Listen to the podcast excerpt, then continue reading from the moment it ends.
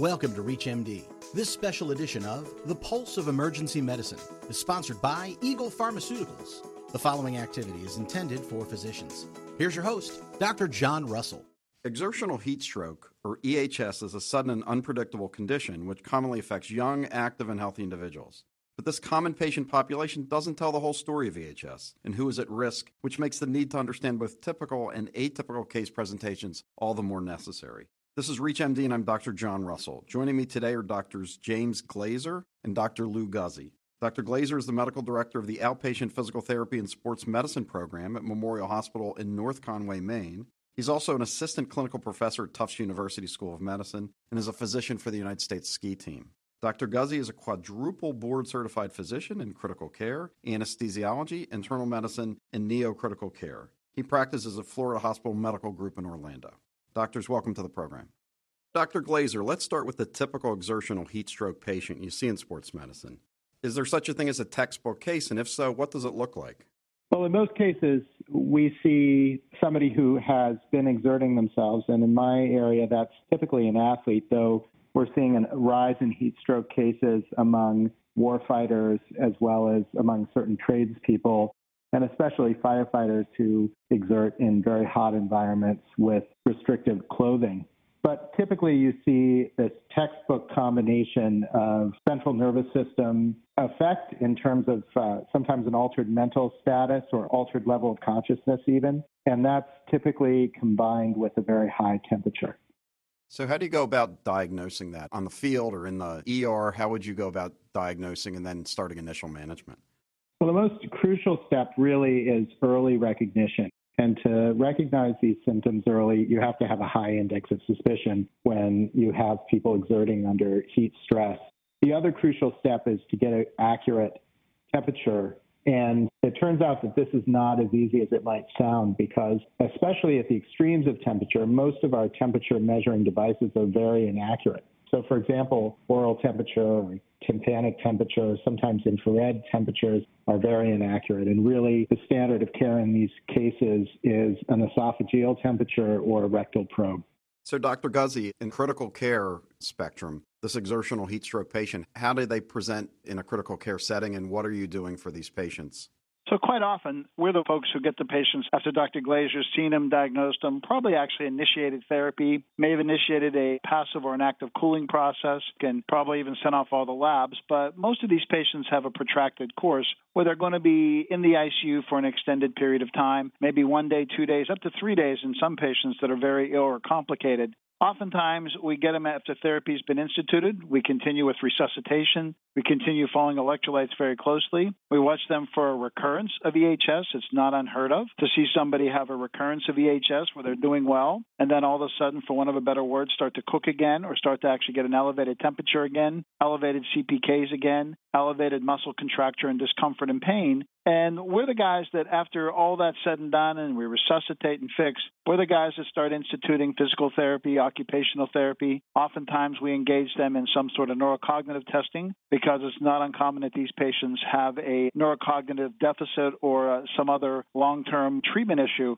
So it's very important that the ER, which we are very attuned to working with, and critical care work together as one, because oftentimes Dr. Glazer will have this patient for a period of time, and depending on his busyness in the day, they may be very rapidly in our hands, or vice versa. We may be full and it may take some time. So it's really a joint treatment management for both of us to kind of control and manage this patient. So I imagine in this large spectrum of heat stroke, there are modifiable and non modifiable risk factors. Dr. Glazer, can you start some of the things that you're thinking about for risk factors, and then I'll go to Dr. Guzzi. Absolutely. One of the most important things that we seek to modify is level of acclimatization. It turns out our bodies are very well designed to shed heat stress, but what that takes is at least three or four days under heat stress in order to acclimatize. So, what we try to advise athletes to do, especially if they're going to be traveling someplace that is different climactically than where they're residing normally, we try to get them there early and into acclimatization. Other modifiable risk factors include dehydration, and so hydration during exercise is very important. Obviously, equipment modification is a big deal. And we really try to work with our communities and our race sponsors to make sure that there's adequate hydration and that there's also adequate awareness of the risk of heat stroke so that if a race is going to be taking place under hot climactic conditions, we consider changing the start time or even in some cases canceling the race. Dr. Guzzi, what are some of the things that you're seeing in your patient population? Well, in the patient population, again, it's not just anybody who lives in the South in warm areas. I obviously live in Florida, but you can see it anywhere because heat can occur anywhere. The environment of heat can occur anywhere. Even being in a stuffy building can occur anywhere. So, to kind of reiterate what Dr. Glazer said, it's absolutely essential that people have the opportunity to acclimatize to where they're at, both athletes, people working, people outside in hot environments, whether you're cutting your grass, whatever you're doing, it's very important that you acclimate to where you're actually at. Hydration, I just cannot say it enough. Seeing enough heat stroke patients, it always seems to be the trigger starts when they just can't dissipate their heat. And perfusion allows you to dissipate your heat. The more dehydrated you get, the more constricted you get, the more you shunt your blood, the more you have less opportunity to actually dissipate your heat. We are incredible animals at dissipating heat, but the reality is it requires that we actually have appropriate volume on board. So a dehydrated patient, interestingly enough, as we all know, alcohol and teas are profoundly dehydrating in terms of the diuretic effect. So somebody who's drinking on a hot day thinks they're refreshing themselves with a cold beer, when in reality are becoming even more dehydrated, and then go ahead and move into some sort of heavy physical activity or heavy physical exertion can end up in trouble. Laborers, we see a lot of laborers who work in hot environments, people who work in factories, farmers who work in silos, uh, construction workers, uh, pavement people who get all that extensive heat coming off the ground, and uh, just and again thinking about some of our other population, our older population, folks that are in restricted environments, maybe a non-air conditioned building, a non-air conditioned apartment, a mobile home, all are at heavy, heavy risk for uh, heat stroke, or more importantly, heat exhaustion and actually EHS. And you're in Florida, so are you seeing a lot of this happening in your geriatric population down there? We actually have.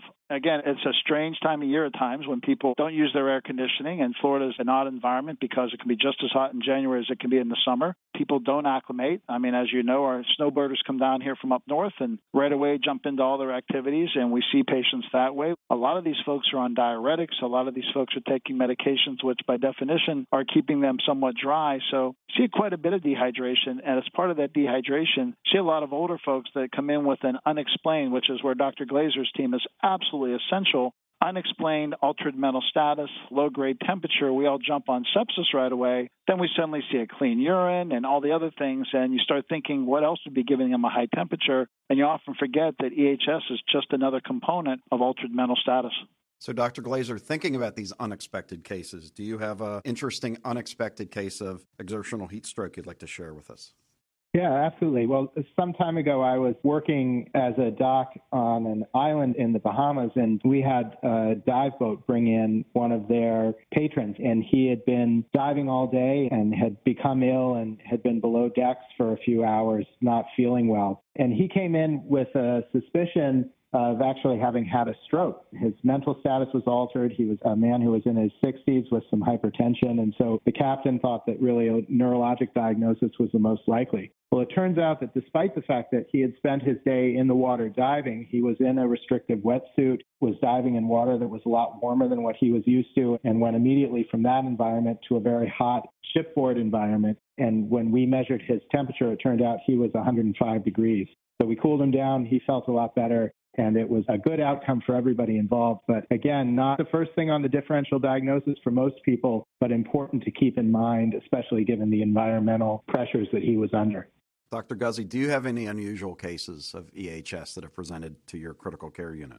I do. We have a case of a very healthy, very robust 80 year old gentleman who managed to get in nine holes of golf every morning. In fact, his goal was to play nine holes of golf every day until he died. He would pull his bag behind him and he would off he'd go and play golf. And he was out playing one of our moderately warm mornings. And his buddy started noticing he was confused. He almost stepped into one of their swings. He walked the long way up a fairway so immediately they called 911. 911 got out there on the golf course, picked him up, brought him in.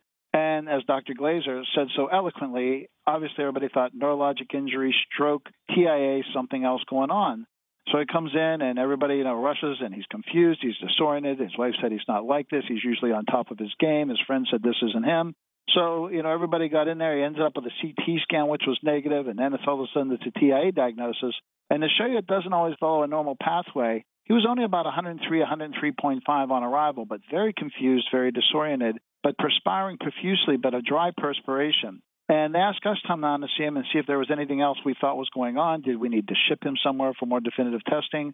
And we looked at him, started looking at his labs. He was profoundly dehydrated. His CPKs were up around 20 to 25,000. And two to three days prior to admission, he had this progressive nausea with, as his wife said, multiple episodes of diarrhea and seemed to not be able to keep up with his volume. And it's just fascinating to me that this guy went out, did all this, and it just caught up to him. And yet, in our mind, we thought, oh my goodness, this has to be just simply a septic issue. Does he have colitis? Does he have a UTI? None of which he had. Hydration, cooling him down, very, very close observation. And it was more interesting to me his neurostatus because I think Dr. Glazer and I can probably both agree we sometimes don't realize the neuro effect of heat. It took this gentleman, who's a very intact, very robust man, it took him nearly five to six days to almost come back to where he could recognize his family members, converse normally, and required extensive physical therapy because of the extensive amount of heat damage he suffered to his muscles. So we often forget that it's not just the heat, it's the heat in the brain and the heat in the muscles and the recovery time afterwards. So again, I always think to myself, very healthy guy, wanted to play those nine holes, God bless him. But the reality was, it's what got him in trouble. So, Dr. Guzzi, with your years of experience, are there any hidden pearls about exertional heat stroke that you've kind of tucked away in seeing these patients? I've had the very, very cool blessing of learning off of some very wise and old physicians, both in the military and out. And one thing I learned, and I'm sure Dr. Glazer will say the same thing, it's all about recognition, observation, and appearance. That oftentimes we become so used to seeing the 80 year old patient with a UTI the young patient with dehydration and not putting two and two together, we often think of heat stroke of what we once thought of as just sunstroke, warm, they'll be fine. But it's much more complicated than that. It's having that very high index of suspicion that if you can't put two and two together, that there's no sign of sepsis, that there's no sign of infection, that there's something else going on, your immediate suspicion should be possibly could this be a case of EHS that is going unrecognized and I think the big pearl here is we never have taken into account the significant neurologic effect of exertional heat stroke in patients. And Dr. Glazer, a two part question just to finish up. If you have any pearls, and the second part of the question is, you know, a lot of our young people, our children, our grandchildren are playing sports during warm weather. Are there some things as a sports doctor that you would really recommend that we make sure our coaches and our children are doing? Absolutely. Well, Dr. Guzzi is exactly right in his observations, and I agree with him entirely. I think that rapid recognition, and in this case, rapid treatment, is especially important. One of the things that we've learned with exertional heat stroke is that the sooner we can get these athletes cooled down, the less likely they are to have long term sequelae. Dr. Guzzi's comments about the brain cooking and how important that is are right on target. If an athlete is recognized rapidly, if they're cooled down rapidly, we can turn this condition, which in many cases can have a very high mortality and morbidity rate, we can turn it into an important save. One of the suggestions that I have really for the people who I talk to about exertional heat stroke is that if you're considering that diagnosis, don't delay in cooling. And even for the EMS crews that we work with, we encourage them to initiate cooling in the field. One of the pearls that I think parents can really take from this and athletes can really take from this is just to recognize the risk of exertional heat stroke and to respond quickly in terms of prevention. You know, we have a lot of opportunities to hydrate ourselves, we have opportunities to rest in the cool, and we have opportunities really to moderate our level of exertion when we're under heat stress. I think we can plan ahead for races by allowing adequate time to acclimatize. And we can also use the buddy system when we're exerting in sometimes remote environments where it might be a little tougher to get medical help. We can really watch our buddies and make sure that if they're showing signs of fatigue, if they're showing signs of maybe getting a little loopy, don't let those things go. Really take those things seriously and try to make sure that we don't get to the point where an athlete is deeply impaired and sometimes out of reach of immediate medical care. And with that, I'd like to thank Doctors James Glazer and Dr. Lou Guzzi for joining me to share cases on exertional heat stroke. It was great having you both on the program today. Thank you. Thanks very much. You've been listening to The Pulse of Emergency Medicine on ReachMD. The preceding program was sponsored by Eagle Pharmaceuticals. If you've missed any part of this discussion, visit reachmd.com slash emergency med. Thank you for listening. Eagle Pharmaceuticals is a specialty pharmaceutical company that develops innovative injectable products. Eagle is primarily focused in the areas of critical care, orphan diseases, and oncology. With the goal of creating safer and more convenient treatments for patients and healthcare professionals through optimized formulations. Visit eagleus.com for more information. Once again, that's eagleus.com.